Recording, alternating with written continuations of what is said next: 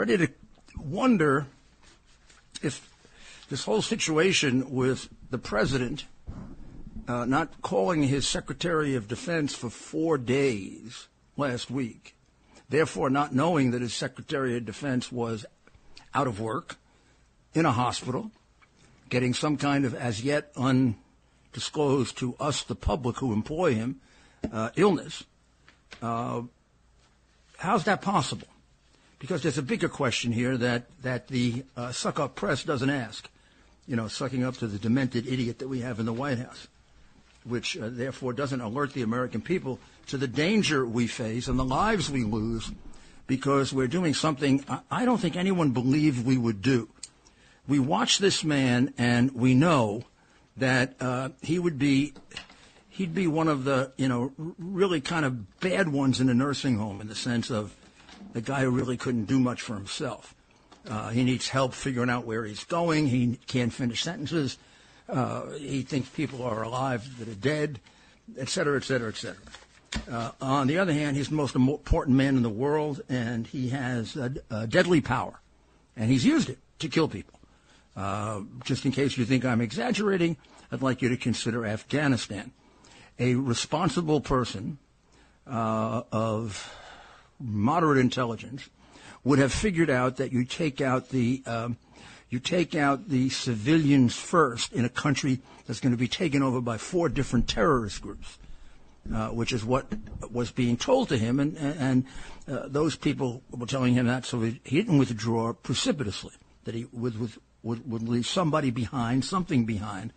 But even though he, he, he uh, overruled that, you would think he would, he would leave carefully, not like an idiot and moron, which is what he did. Now, it's fine if he's an idiot and moron, but people die as a result of that when we were stupid enough to make him president and he's still there, and he's still killing people.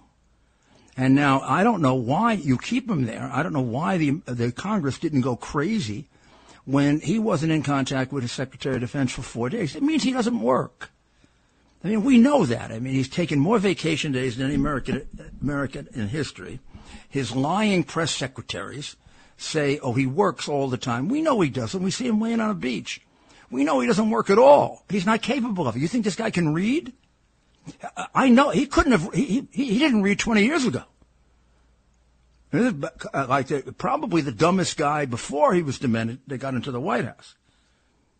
I know. Um, I know my uh, my good friend Miranda Devine has a devastating uh, piece today about him and about what an evil man he really is. But she overestimates his uh, calculating ability. A lot of this, uh, a lot of this is uh, just pure luck in the sense that uh, he was finished for president, and then they just they, they don't they didn't have anybody that uh, was um, uh, vague enough uh, to to to um, pretend that the guy was a moderate to run against to run against Trump. They didn't they didn't want him. the the Obama Soros group originally wanted Kamala Harris until she turned out to be a, um, I don't know, it would be like having some, uh, uh, some kind of a, a talking, um, uh, like ventriloquist and, and little puppet. Uh, so she, I mean, she went out after one debate, after uh, Tulsi Gabbard took it apart, and then they had to, they had to go with somebody, and they decided on Joe. Remember, Joe lost the first two uh, primaries. He got walloped in uh, New Hampshire, which is why he doesn't want to return there. And uh, he had gotten walloped in Iowa.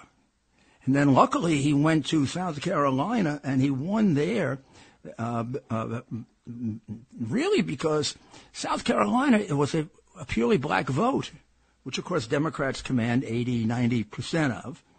And uh, that vote um, was a very, very small vote.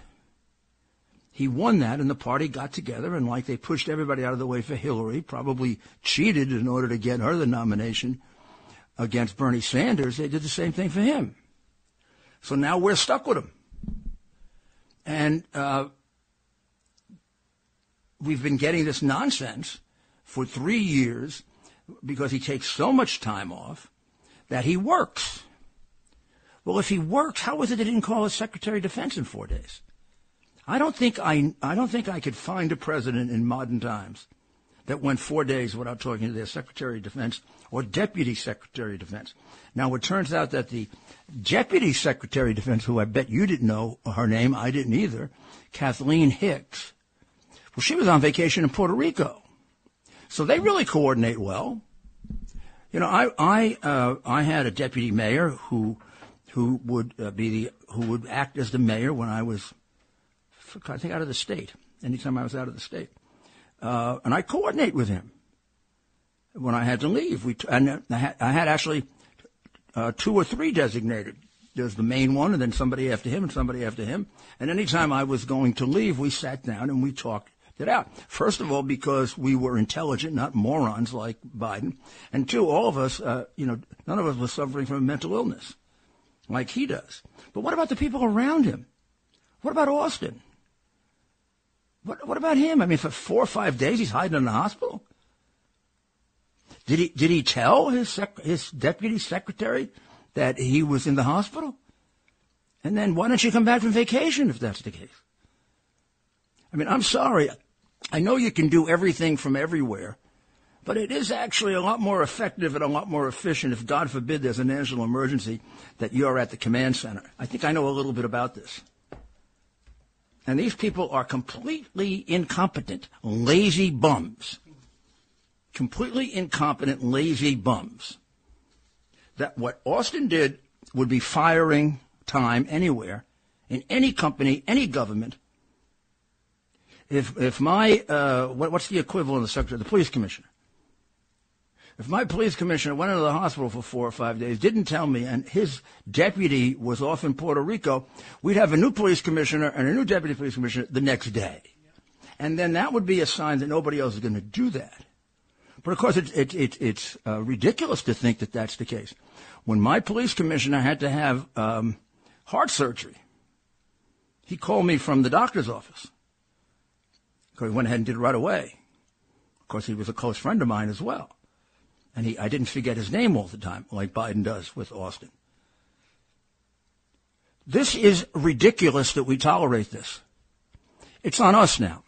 It's on us. It's on every Republican and every Democrat in Washington who doesn't speak up, including Democrats, and say it's time for him to get the hell out.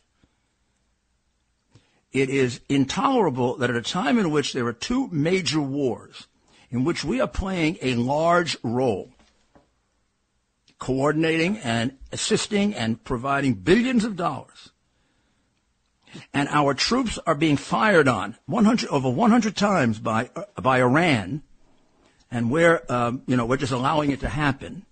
It's unheard of that the president of the United States would not know where the hell his Secretary of Defense was or care. And it's completely unheard of the Secretary of Defense would do the same thing. Both of them have to be fired to protect the people of the United States, not for political reasons. Not I, look, as a Republican, I want to run against this guy. I figure, I mean, if the American people were ever to select him instead of Trump, I, would have to give up on the American people. All you got to do is compare four years of Trump and four years of him. I don't care. Say all bad things about both of them. One, you know, Biden is a major crook. He's a pervert. He's all these other things. Trump, they, you, people think, I don't know what they think he, he is. He can be a dictator or whatever. Put all the garbage aside and say, what were the four years under Trump? What were the four years under Biden? Let's start off with the fact that the world was at peace. Uh, the world's not at peace now. The world is close to a possible world war. I don't think we're going to have one, maybe because I'm an optimist, but it, I also don't dismiss it. I sure never thought that when, when Trump was there. Our economy was 100% terrific. Here we have a debate between Bidenomics, who say, and they say, well, everything's great, a lot of jobs, a lot of raises.